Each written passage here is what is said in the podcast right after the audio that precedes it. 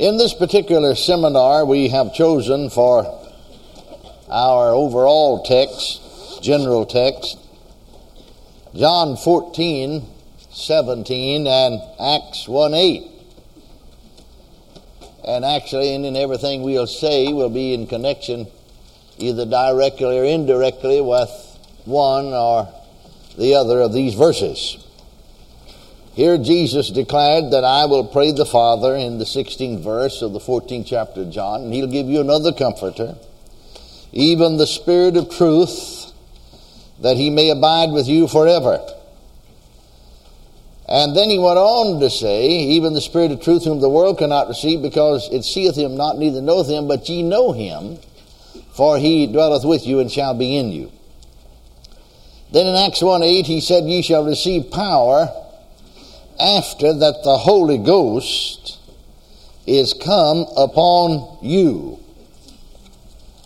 And so we've sought to point out from God's holy word that there is a dual working of the Spirit of God that He expects in the lives of all believers.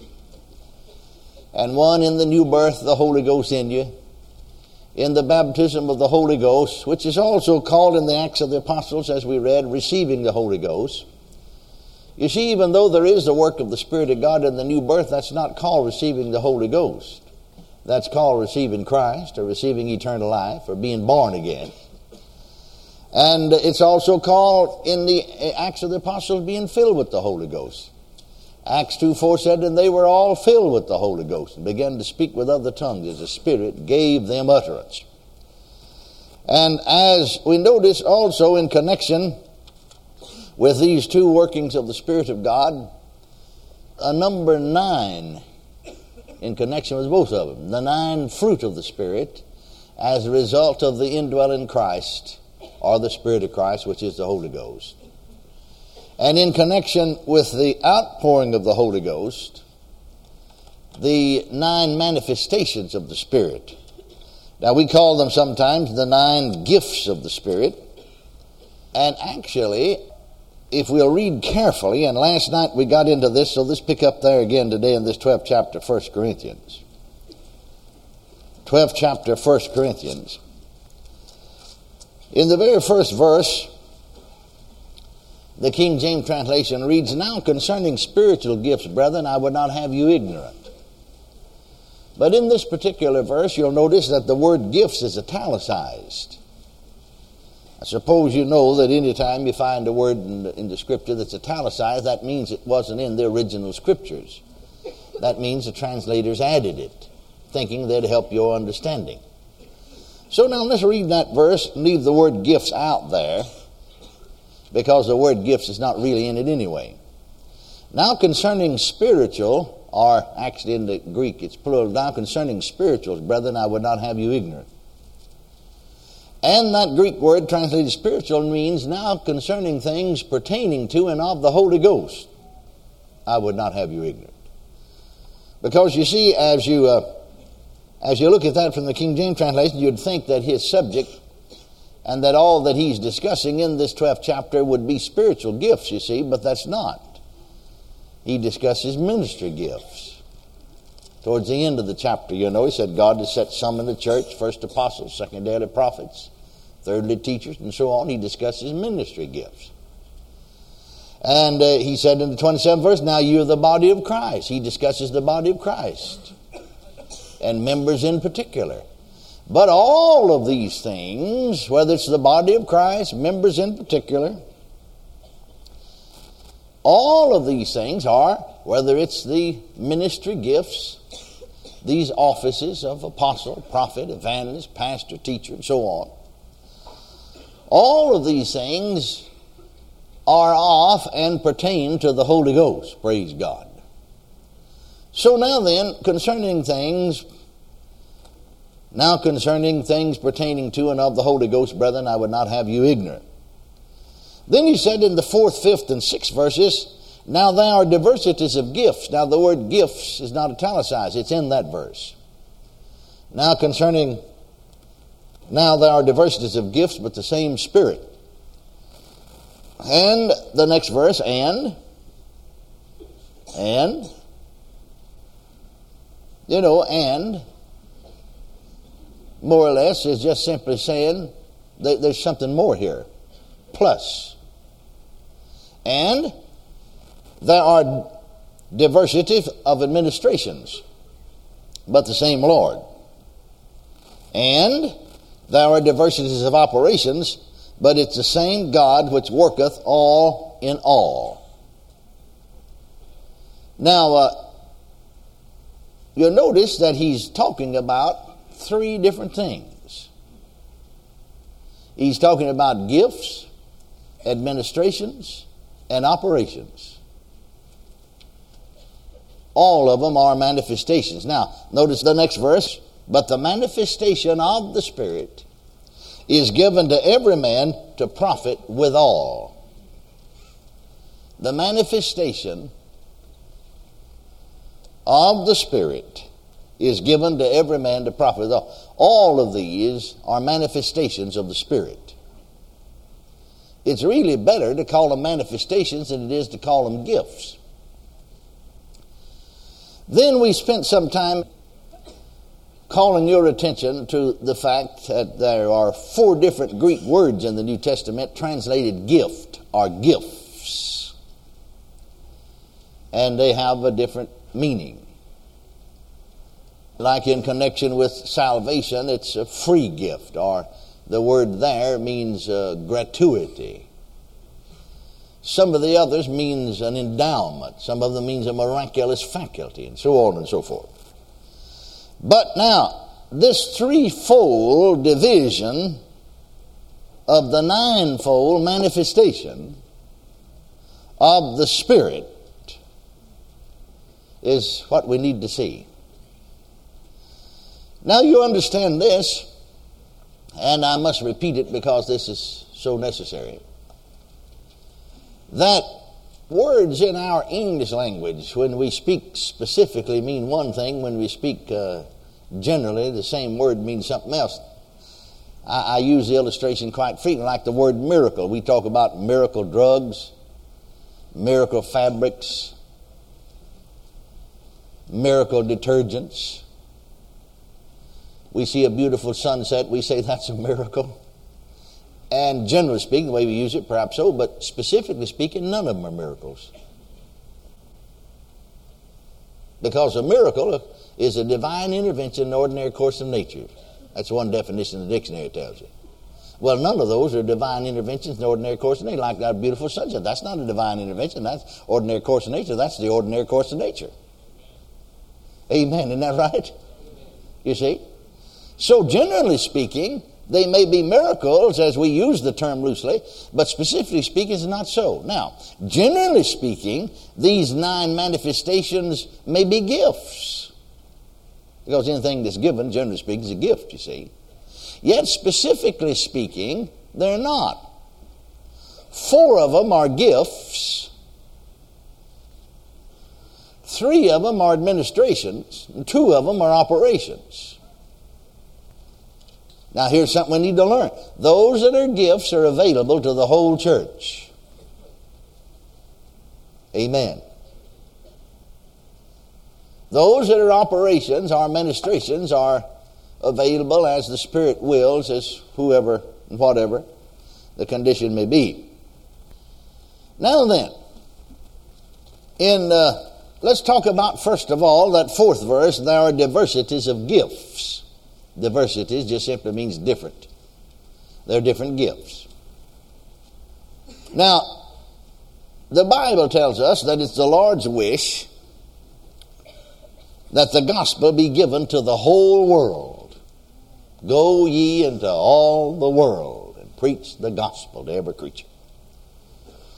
Now, in order to accomplish this, he has endowed his church with gifts by which the message can be proclaimed in word and deed. Now we remember that Jesus said in John uh, 14 12, The works that I do shall ye do also. And remember, he didn't say that concerning apostles or even ministers, so called, he said, uh, He that believeth on me. Didn't he? I said, Didn't he? He that believeth on me. Well, you believe on him? Well, that includes everybody that believes on him then. The works that I do shall he do also. Now, in a careful study of Mark's Gospel, the 16th chapter, the 15th through the 18th verse, we find also this same fact revealed. You know, he said, Go into all the world and preach the gospel to every creature. He that believes and is baptized shall be saved, he that believeth not shall be damned. These signs shall follow whom? The ministry? No, them that believe. In my name they'll cast out devils and speak with new tongues. They'll take up serpents. If they drink any deadly thing, it shall not hurt them. They'll lay hands on the sick and shall recover. That belongs to the whole church, doesn't it? All right, in this dispensation, there has been given to the church. And you see, what's given to the church belongs to all of us.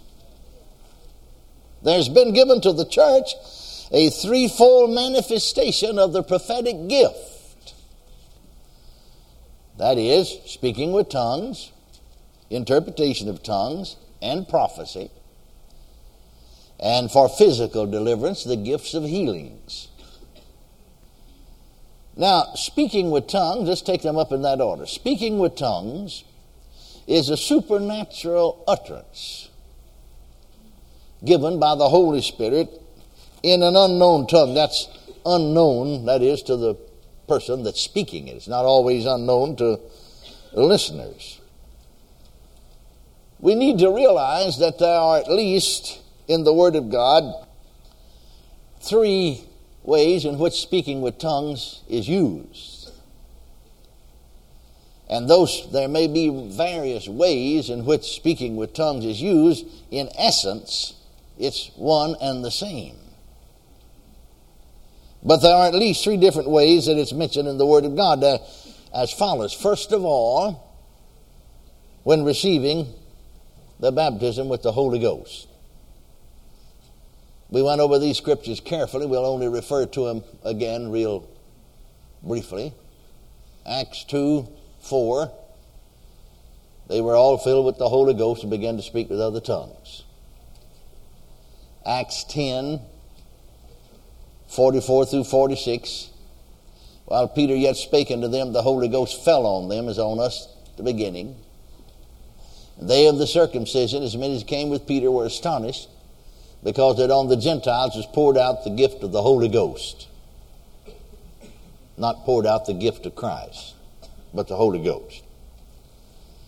Why and how did they know? Well, we heard them speak with tongues and magnify God. Acts 19, read 1 through 6, we'll quote a portion of it. Paul, having passed through the upper coast, came to Ephesus, finding certain disciples. He said, you received the Holy Ghost since you believe? They said, We've not so much as heard whether there be any Holy Ghost? He said, Whose baptism were you baptized? And they said, John's. Did John truly baptize in the water, saying to believe on him that should come after him, that is, on Jesus, but they hadn't heard that he had come. Paul told them about him. They believed on him and were baptized. Paul baptized them in the name of the Lord Jesus, baptized them in water. So now they're believers Hallelujah. And they received Christ. Now, then he laid hands upon them. They received the Holy Ghost, spake with tongues, prophesied.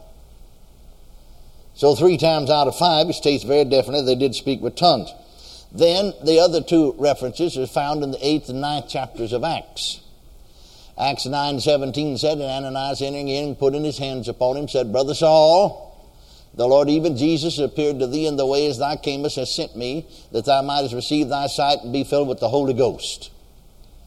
Well, it doesn't say here in this particular opening that he did speak with tongues, but we know he did because Paul said he did. 1 Corinthians 14 18, he said, I thank my God, I speak with tongues, I speak with tongues more than ye all. Well, now, when would you suppose that Paul started speaking with tongues? Must have been just like the rest of them when he's filled with the Holy Ghost. So I think that one would certainly say that uh, four times out of five, the Word of God definitely and decidedly tells us when you're baptized with the Holy Ghost, or receive the gift of the Holy Ghost, or are filled with the Holy Ghost, these different terms are used, that's the reason I use them, that one does speak with other tongues. And then the Word of God tells us the other instance in Samaria. Philip went down to the city of Samaria and preached Christ unto them. They gave heed unto him, both seeing and hearing the miracles which he did. For many unclean spirits came out crying with loud voice. Many sick of the palsy were healed. Many that were lame were healed. There was great joy in the city. And then the 12th verse, it said, Now when they believed the preaching of Philip concerning the kingdom of God the name of Jesus, they were baptized, both men and women. And then the 14th verse said, Now when the apostles which abode in Jerusalem heard that the Samaritans received the word of God, the sent of them Peter and John, who were neighbor, come down, prayed for them that they might receive the Holy Ghost, for as yet he's fallen upon none of them, only they were baptized in the name of the Lord Jesus. And verse 17, Then they, Peter and John, laid hands on them, and they received the Holy Ghost. Now here it doesn't say they spoke with tongues. Yet, if one is a student of uh, history, church history, all the early church fathers state, and if I have time, I have two or three pages actually of quoting from early church fathers that they spoke with tongues. I noticed one over here in the second century said that we still lay hands on folks feel the Holy Ghost, and we expect them to speak with other tongues. Praise God, over in the second century. But then one wouldn't have to even do that. I think all one have to do just have a little intelligence. Now notice the reading. Let's go on reading there in that eighth chapter. When Simon saw, when Simon saw that the Holy Ghost was given by the laying on of the apostles' hand, he offered them money, saying, Give me this gift. Well, you can't see the Holy Ghost. There had to be some manifestation for him to see. What do you suppose he saw? He must have been the same as it was as Peter on the day of Pentecost said, This which you now see and hear is that which was spoken of by the prophet Joel. Praise God. Then there is another little further thought here. Peter said to Simon, Thou hast no part nor lot in this matter what's happening here. For thy heart's not right in the sight of God. Now, according to uh, Vine's Expository Dictionary, or Young or Strong's Concordance, the root word here that's translated matter, the root word is the same that's translated utterance in Acts 2 4. They began to speak the tongue of the Spirit, gave them utterance. And literally, what it said was, You have no part nor lot in this matter of utterance. And he didn't. Are you listening? So then, the speaking with tongues should be, as I said, speaking with tongues is mentioned at least three different ways in the Word. Number one, when receiving this experience of power from on high.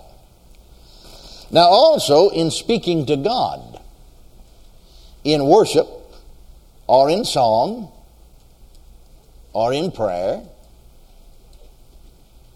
Because you see, Paul said, I uh, speak with tongues. I thank my God, here in 1 Corinthians 14 18, I thank my God I speak with tongues more than ye all.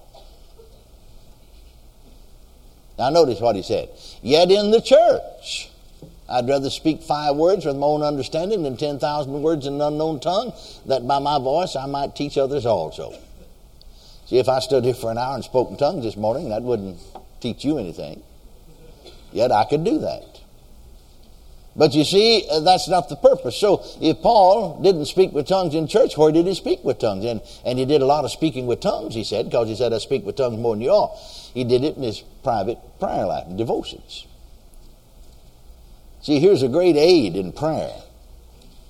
You see, God has given to the church a supernatural means of communication with Himself. Hallelujah. And then, of course, tongues with interpretation can also be used in addressing the church. Now, a lot of times we, we need to, you know, people ask we folks who speak with tongues, they think that we give prominence to tongues. No, we give prominence to the Holy Ghost. Tongue just sort of byproduct of it, you see. But uh, one reason that they think we give prominence to tongues is that people, you know, uh, uh our friends of the denominations are always asking us about it. So therefore, they compel us to discuss it. And then again, another reason that it would seem that we may give prominence to tongues is that tongues is manifested when one is baptized in the Holy Ghost. And then we need to realize that tongues, divers kinds of tongues with interpretation, are distinctive of this dispensation in which we live. Now, you'll see all these other manifestations of the Holy Ghost, except tongues and interpretation, you'll see them manifested in the Old Testament. You'll see the word of wisdom. You can see the word of knowledge. You can see discerning of spirits. You can see uh, the gift of special faith. You can see the working of miracles, gifts of healings, and prophecy. But you never see tongues with interpretation manifest in the Old Testament. Now, in the four Gospels, in the life and ministry of the Lord Jesus Christ, you can see those seven manifestations of the Holy Ghost word of wisdom, word of knowledge, discern the spirits, the gift of faith, our special faith as Amplified has it, working of miracles, gifts of healings, and prophecy, never tongues or interpretation. Tongues and interpretation are distinctive of this dispensation, you see. Hallelujah, that we're living in now. So, therefore, you would naturally see more manifestation of tongues and interpretation than you would any of the other manifestations. Now, divers kinds of tongues, or speaking with tongues, is supernatural utterance given by the Holy Spirit in languages never learned by the speaker, not understood by the mind of the speaker and nearly always not understood by the hearer. You'll notice that Paul says in the 13th chapter of 1 Corinthians that though I speak with the tongues of men or angels, and a lot of time, by the power of the Spirit, you speak a heavenly language, as we call it. You may be speaking the tongue of angels. Oftentimes, you speak the tongue of men. Many times, I have been understood to speak the tongues of men. I, I do not know those languages. You know, I, uh, I, I, remember on one occasion uh, there was a Baptist minister, quite a large church. He was interested in being filled with the Holy Ghost or this experience. He knew something about what it would mean. He had a large church, I think, of for the day, you would consider it very large. This is many years ago. 2,000 people on Sunday. When most of we in the full gospel circles, you know, we had one or 200 thought we had a mammoth crowd. And so uh, we met at a certain place. This method, this Baptist minister, a Methodist minister who had been baptized with the Holy Ghost, and two more people and myself, five of us.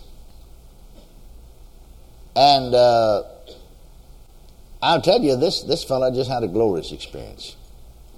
This Baptist pastor, the Holy Ghost came on him. He spoke in tongue. He preached in tongue. He fell under the power of God. Just, I mean, just flat on his face. Didn't fall on his back, fell on his face. Had a vision. God showed him about his future ministry. Well, I was just praying, as we say, speaking with natural human vernacular, sort of praying up a storm, you know, in other tongues. I remember suddenly, because I realized the tongue changed, I remember suddenly, I, you know, this is towards the end of the thing. He, he's up out of the floor by now. And uh, he said, You know what you were speaking? I said, No, I was speaking in tongue. No, I mean, you know what language you're speaking. No, I said, I, I know. Well, he said, Man, you're just speaking in pure Spanish. And more than once, I've had, had people, missionaries and, and others, to say that. Well, I, I didn't know that. I, I uh, you know, I'd have to think up, you know, to think up words of Spanish, you know, like hot tamale. or whatever, taco or something like that, you know. Uh, but man, I just going like a like one of these buzz saws. I've had others, you know, that's knowledgeable that said, you know what you speak? I said, no. I said, well, you speaking you speaking German. I had a man and his wife who who had spent many years as missionaries in China. And she said after we got away from the service, said, Dad, said, did you you understand what Brother you know Brother Hagin was speaking? And and then uh, he said, Yeah, at least half of it. And then they went on to say, said, You speaking Chinese. And said, Now we were missionaries in this particular province, but you were speaking the dialect from another province there. And then they began to speak these words out, and I remembered that I'd spoken those words. Well, I don't know Chinese. I mean, you know, I mean, not even one word in Chinese. That's, that's chow mein is Chinese. I tell the waitress sometimes that's what I wanted was chow mein, you know. you know.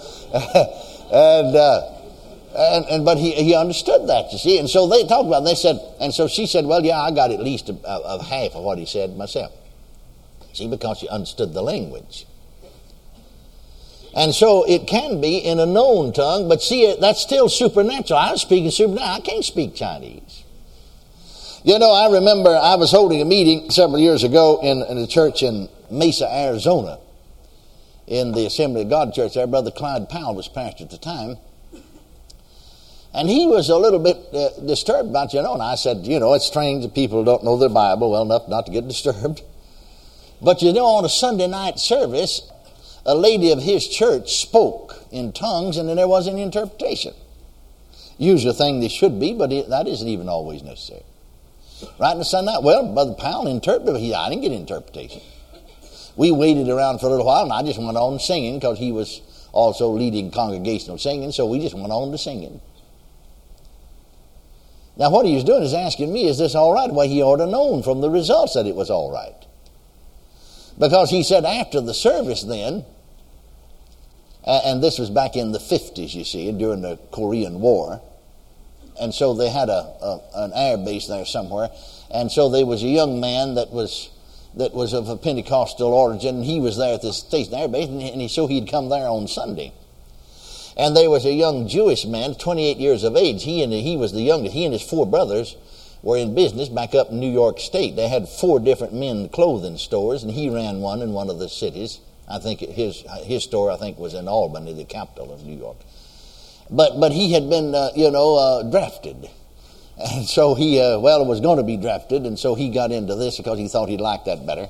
Uh, you know, they called him up, and so he was never married, 28 years of age, and he just had a friend. So this Pentecostal boy just befriended him, you know, and showed some courtesies towards him, and and so uh, he uh, he got him to come to church.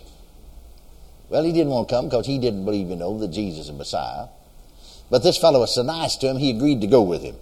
In fact, the Pentecostal boy said, I'll tell you what I'll do. I'll go with you to the synagogue if you'll go to meet my church. They just swapped out. And so, this fellow came to him, the, the Pentecostal boy now, and said to, to the pastor after the service now, nearly everyone was gone. Uh, this, this young Jewish young man wants to talk to you. So said we went into the office, pastor's office or study. And Brother Powell said, he said to me, Who was that lady that spoke to me in Hebrew? See, now, Brother Powell's asking me, Is it all right? I wanted to be sure it's all right. I said, Well, sure it's all right. God knows what He's doing.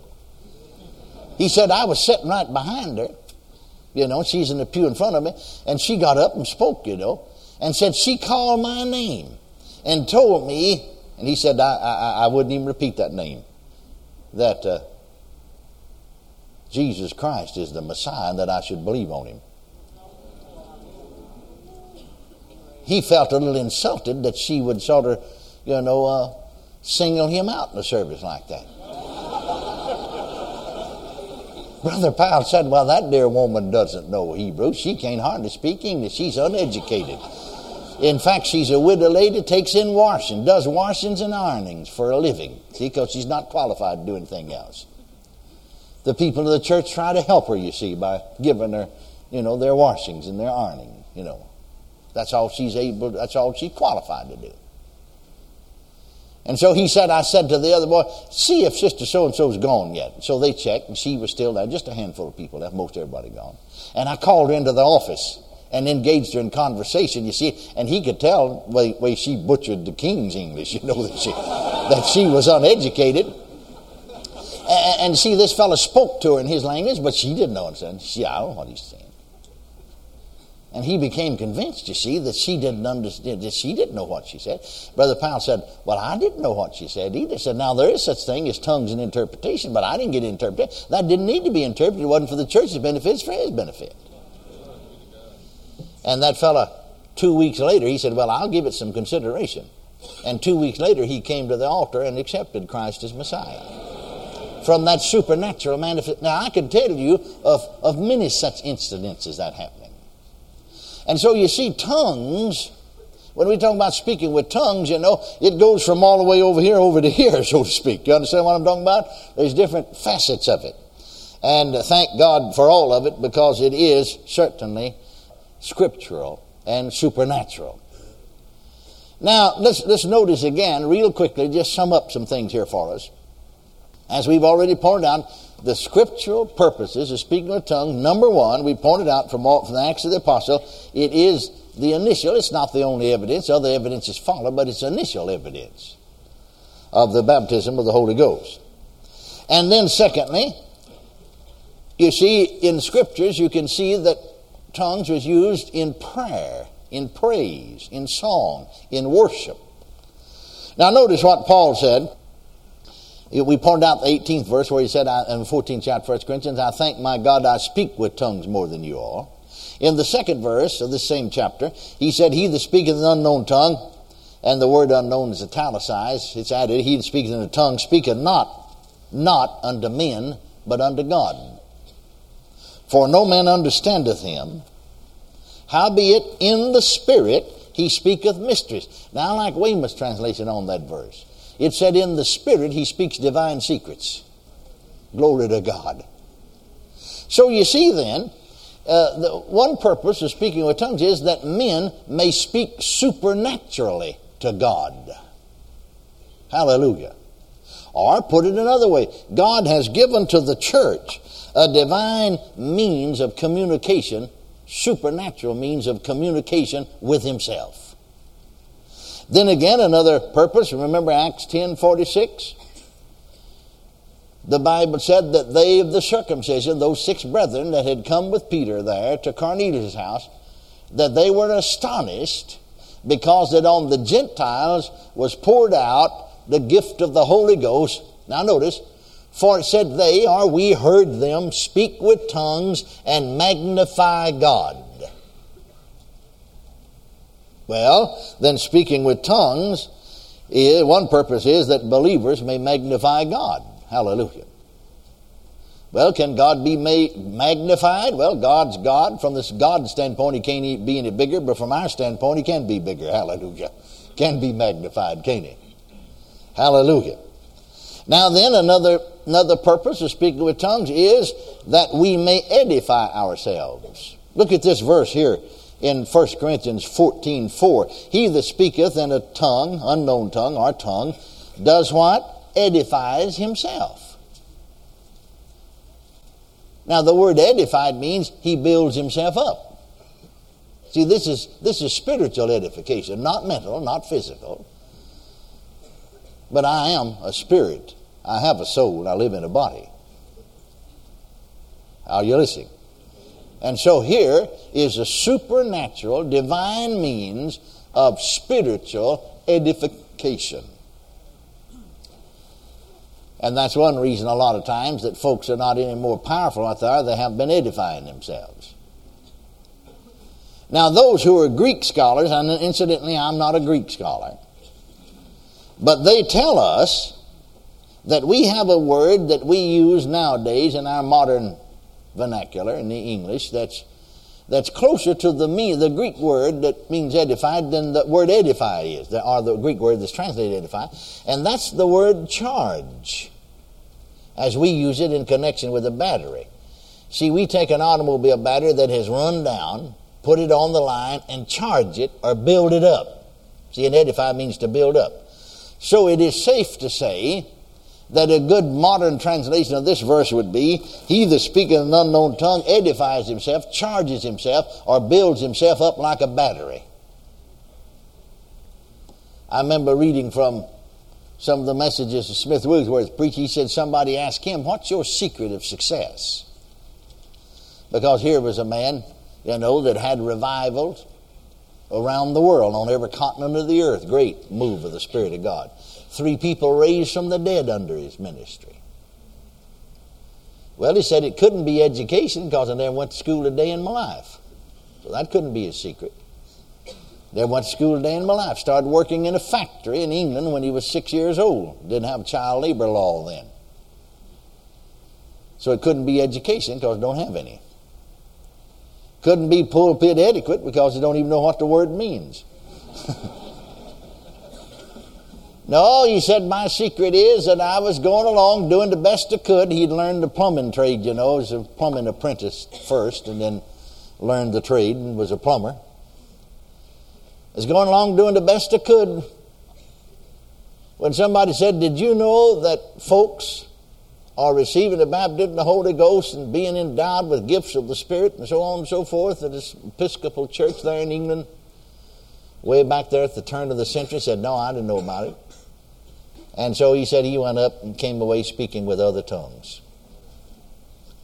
And my secret is, he said, that I just get in the privacy of my own bedroom and pray a couple hours every day in other tongues. I edify myself, then I go out at night and edify the people. The reason we don't edify as ministers sometimes, people any more than what we do, is that we haven't been edified ourselves. You can't edify others till you've been edified. Builds you up get charged with the presence and the power of God. Hallelujah. Thank God for this supernatural, divine means of doing so. Hallelujah. Then, another purpose of speaking with other tongues is that our spirits, and oh, I like this one, our spirits, as distinct from our understanding might pray. Now look here in 1 Corinthians 14 14. For if I pray in a tongue, the word unknown is italicized, or if I pray in an unknown tongue, my spirit prayeth, but my understanding is unfruitful. Understand? What I say. Well, is there any benefit to that? They must be, or God wouldn't provide it. I know from experience. I can remember as a young Baptist boy and preacher and pastor that I'd have some great times of praying and refreshing for the presence of God, but I I would go away from that place of prayer sometimes after waiting for a long time 45 minutes, an hour in the presence of the Lord, or even longer. And yet, somewhere another way down deep inside me. See, from my mind now, from my understanding, I tried to tell the Lord, you know, how much I loved him. I tried to tell him, you know, how much I appreciate him. I tried to tell him how wonderful he is. I tried to express the sentiments of my heart or my spirit, you see, with my understanding. But some way or another, every time I went away from that place of prayer or those times of prayer, here on the inside, some way deep down inside, I just wasn't satisfied. I, just some way hadn't said what I wanted to say. Can you understand that?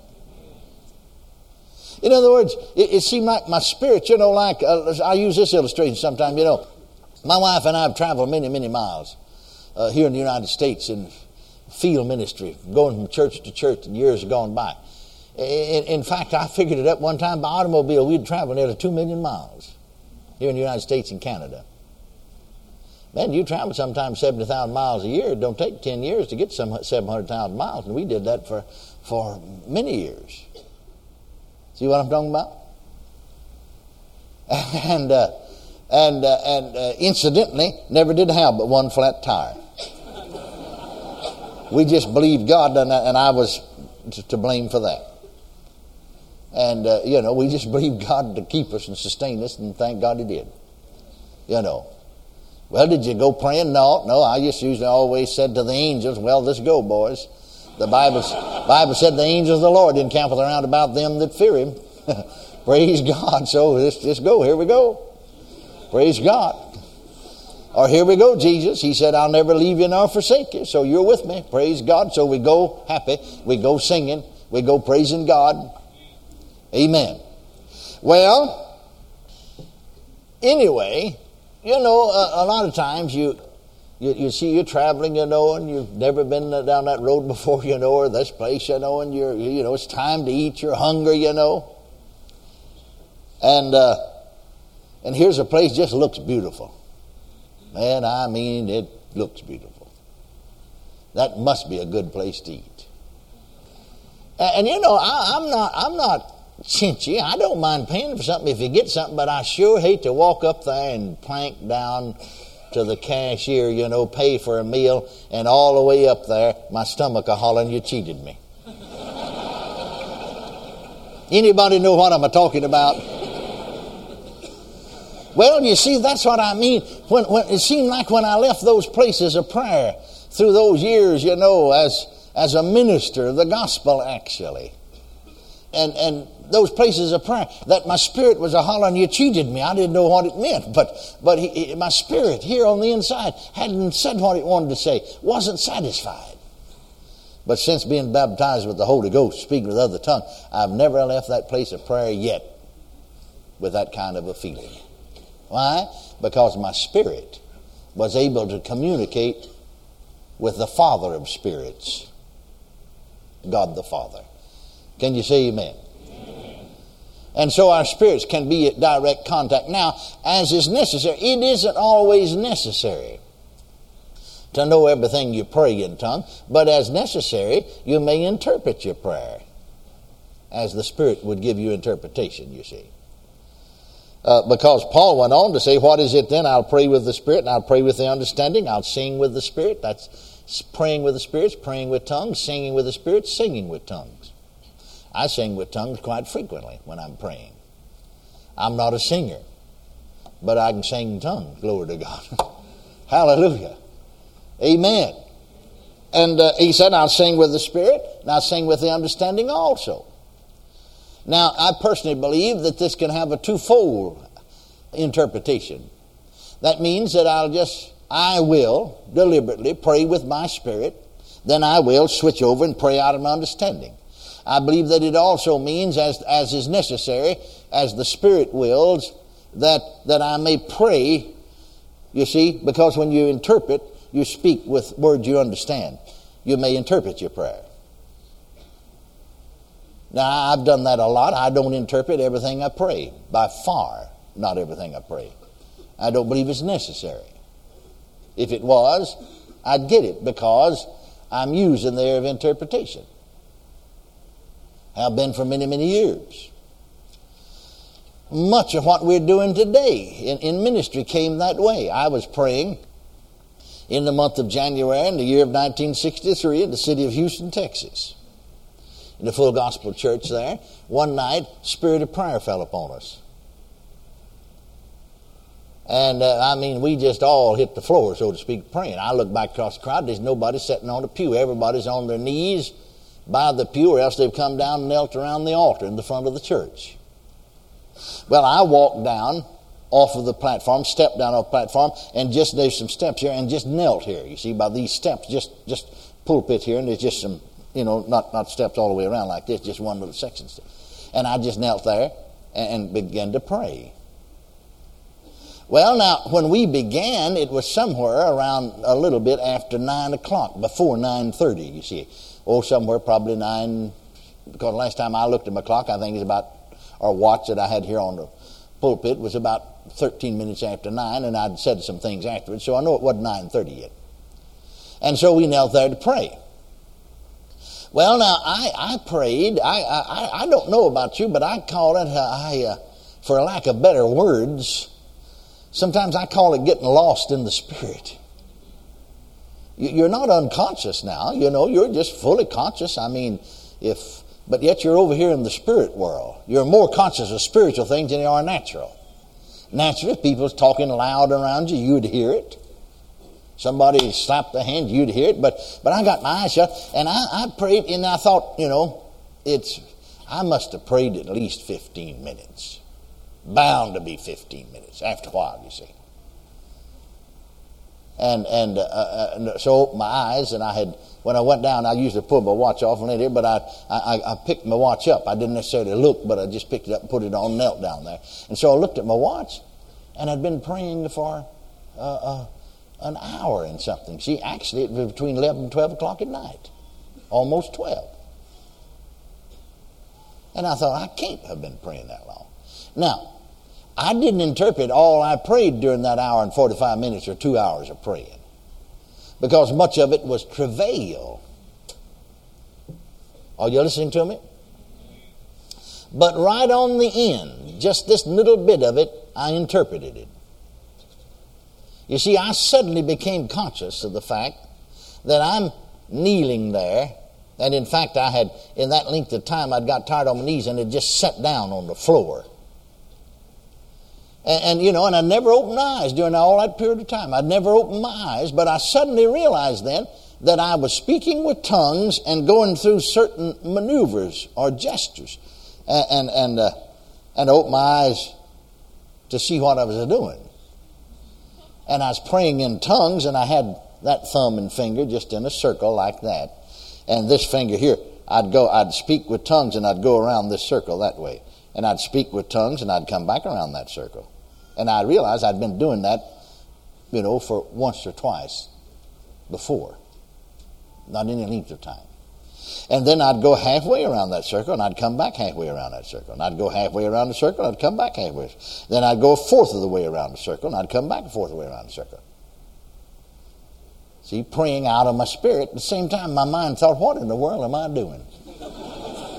you know, that thought flashed across my mind. Then I stopped that, and I reached over here and I made a circle with my hand like that, maybe 10, 12 inches in diameter, you see. And I kept talking in tongues, and then I made a, a bigger circle like that, maybe 18 inches, 15, 18 inches. Then, then I, I made another circle here, maybe 20 inches or 24. And then I made a great big circle, maybe 30, 32, 3, 6 inches. And the thought crossed my mind, what in the world am I doing? And then about that time here, I began to pray that out in English. When I prayed out in English, I went through the same maneuvers or gestures. And here was it. You're going in a circle in your ministry. You're just going from full gospel church to full gospel church and holding meetings and teaching.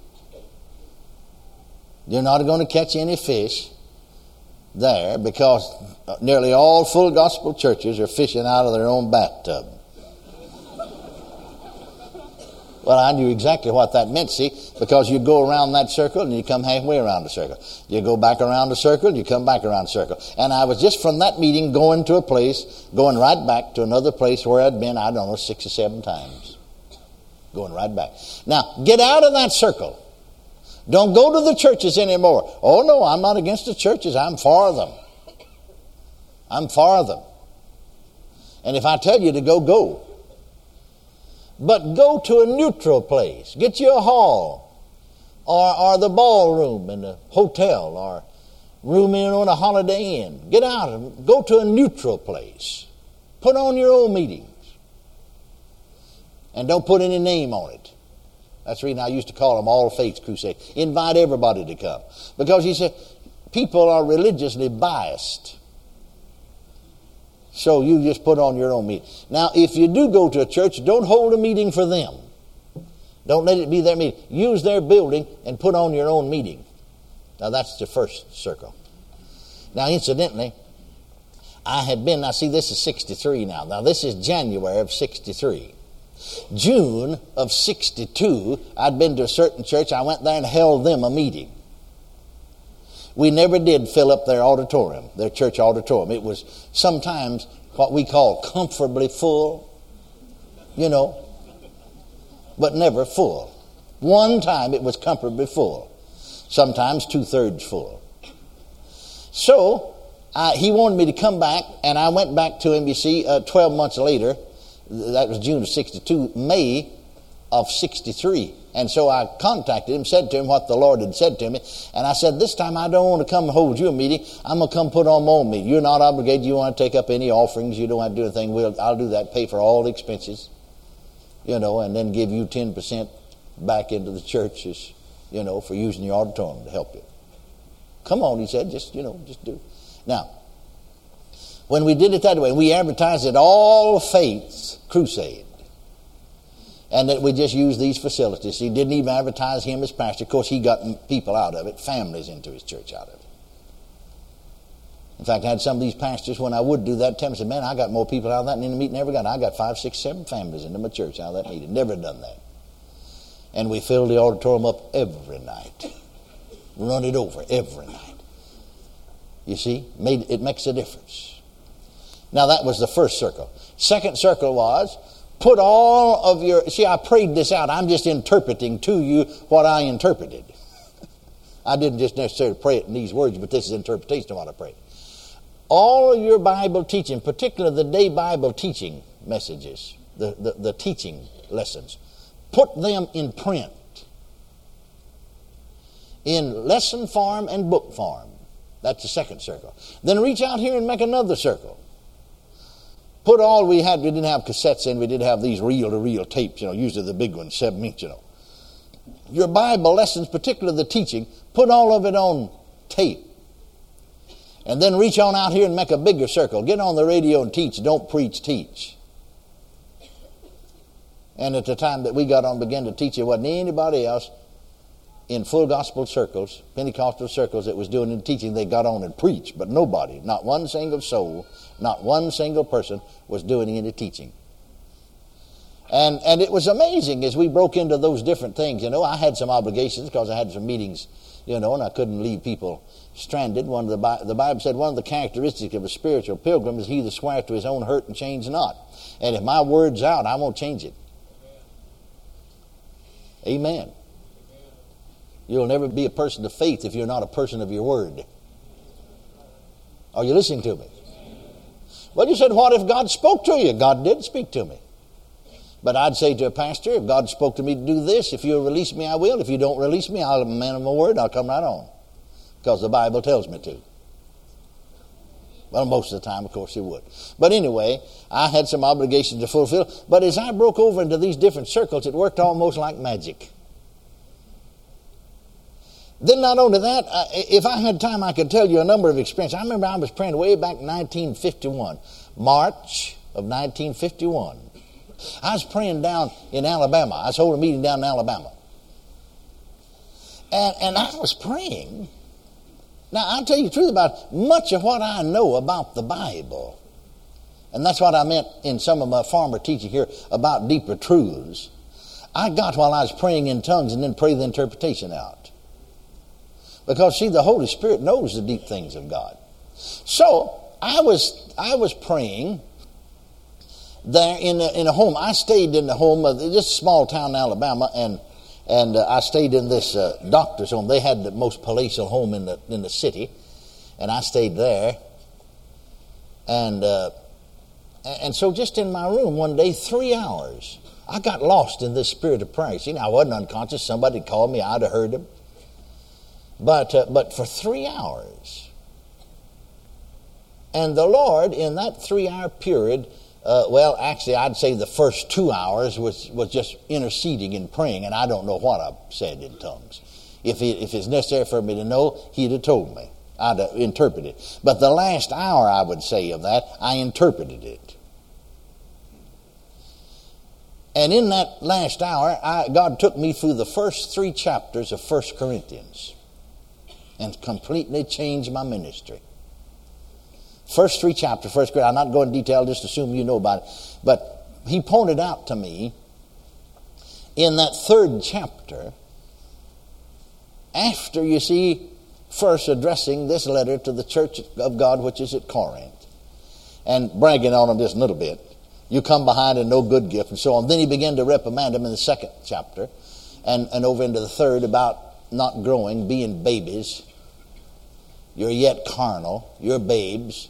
There's strife among you and, and debate and so on and so forth. You know, don't you? But then when he got down to the end of that, down about 21st verse of that third chapter, he said, But you're Christ's. You mean that carnal bunch belong to Christ? Envy, debate, division, strife among them? He said, You walk as mere men. What do you mean? Well, I said, You're acting, walking like people that's not even saved. You know all that's in there? Do we have to read it for you to know it's in there? You know it's in there, don't you? Yet he said, You're Christ and Christ is God's. Hallelujah.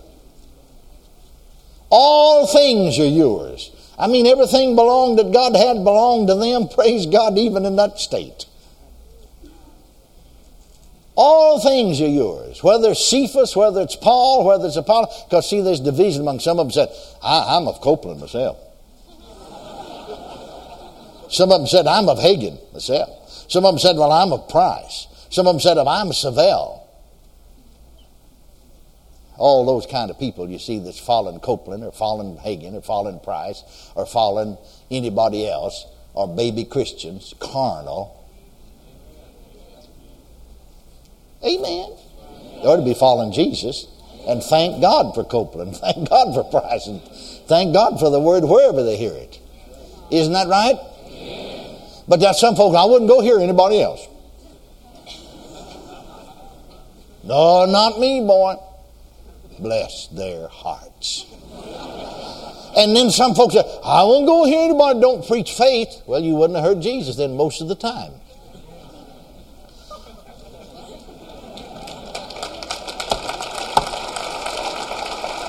Amen. Yeah, he preached on faith, but that's not all. What about the Sermon on the Mount? He wound up by saying, Be thou all perfect, even as your Father which in heaven is perfect. He's encouraging people to holiness. What about the 21st chapter of Luke? He wasn't preaching on faith then, didn't he? He's preaching on prophecy in the last days. Wasn't he? I said, wasn't he? Amen. What about Paul? You wouldn't have went and heard him preach then. Because, see, we know things he preached because he reminded these people when he wrote to them. He didn't just preach on faith all the time. Yeah, he did part time. But he said, Husbands? Well, he got on husbands sometimes. Wives?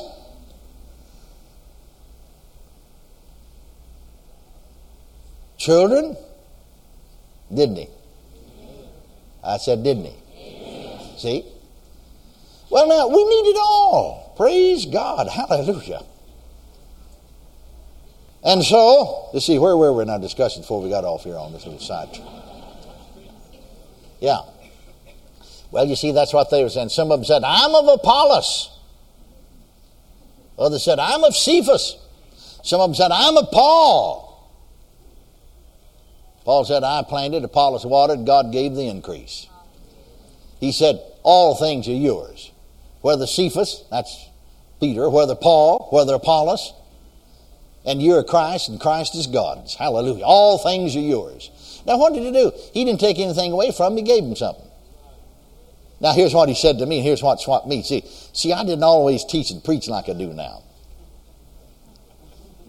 He said, if that had been you writing a letter if that had been you writing a letter to that bunch, you would have wrote and said, You bunch of backslidden buzzards need to pray too and get right with God. and you know that's probably what I would have said.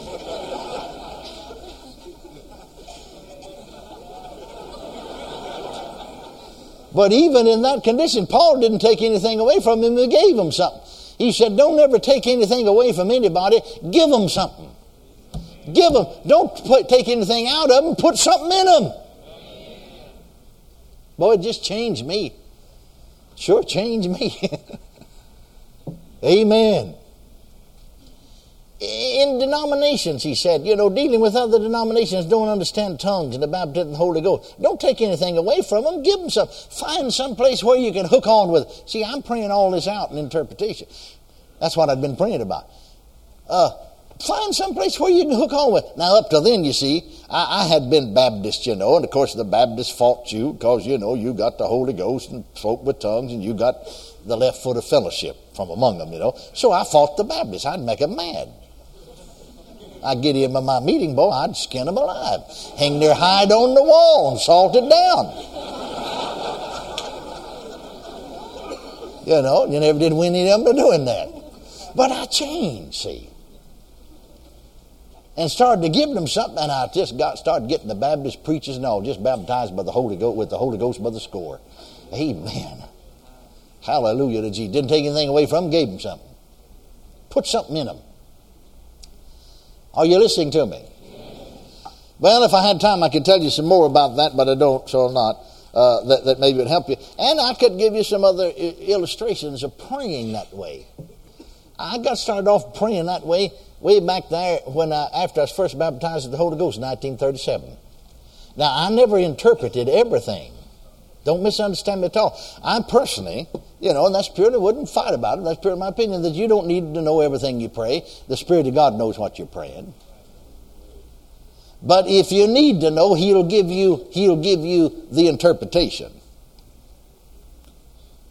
See, He'll show you things to come. The Spirit of God will do that.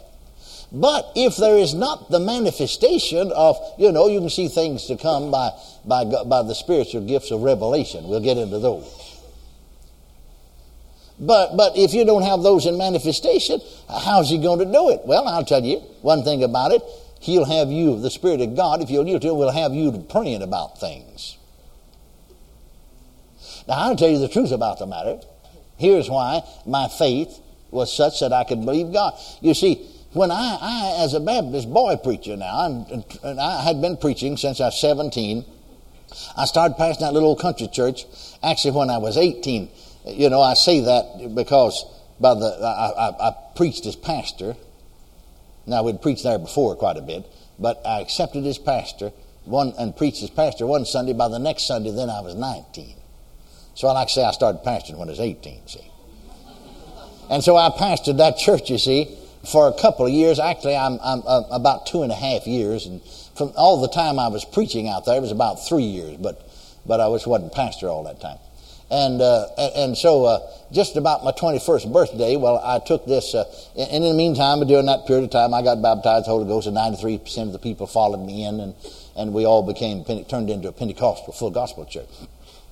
So I took another church uh, just before my 21st birthday in 1938 a full gospel church. And, uh, and so I, uh, I rented a room. They had no pastors or anything. I rented a room from one of my members and, you know, room and board. You know, I think I gave him, what was it, two and a half, three dollars a week for room and board. My, they fed you. And, and then one of my fellows, I stayed with him quite a bit, one of my, one of my board members out in the country. He was a farmer. This other fellow lived in town, little old town, just two, three hundred population. And, and I stayed quite a bit out there.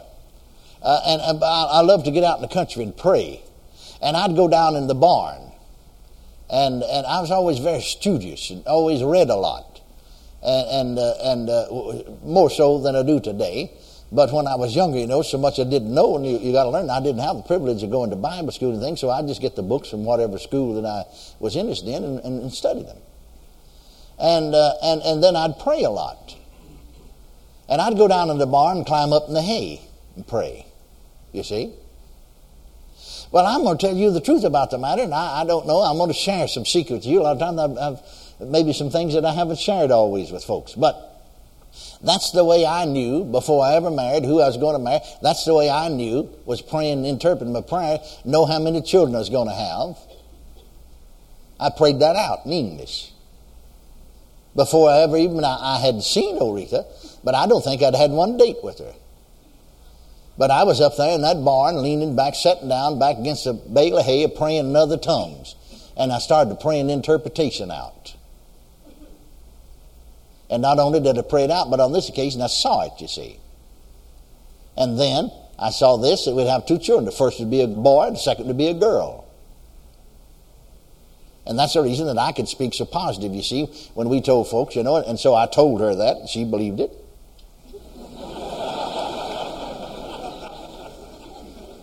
And, uh, and see, we, we, I never did tell her that the Lord told me anything. Never told her that at all. But once I proposed to her, then I said, well, there's some things, you know, and she accepted. There's some things we need to discuss. Because I was just 21 year old boy, but I'd been in preacher's home since I was 17. And I'd seen so much division, see where they lost their children. I said, we need to discuss some things before we're married. If we're old enough to get married, we're old enough to talk. Here are four things, because I had to, as a, as a single boy, 19, 20 years old, counsel with married people. Had all kinds of problems. Here's your main four things that married people have trouble about. Number one is religion. One of them say, one of them's not. One of them member of this church, one of them is not. Number one is religion. Number two is sex. Number three is money. Number four is children. So we just took it up. Religion first, sex second. You're old enough to get married. You're old enough to talk about sex. Number three, money. Number four, children. How many children do you want? I didn't tell her what God told me. She said two. I said five. That suits me.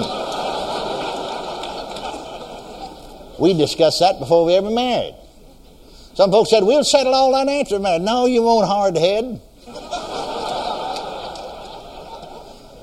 If you haven't got enough sense to talk about it before you get married, you won't have half enough sense to talk about it after you get married.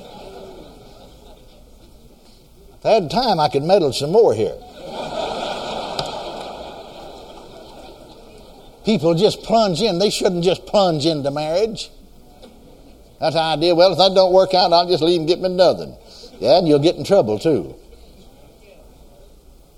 Especially if you're called to the ministry, you'll learn, ruin your ministry. You'll grieve the Spirit of God.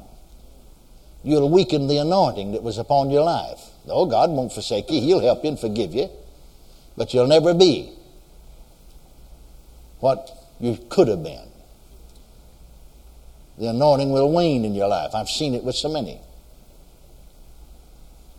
Sometimes you'll not live the full length that you should have down here below. God does not look with pleasure upon those things. You out there, You going home.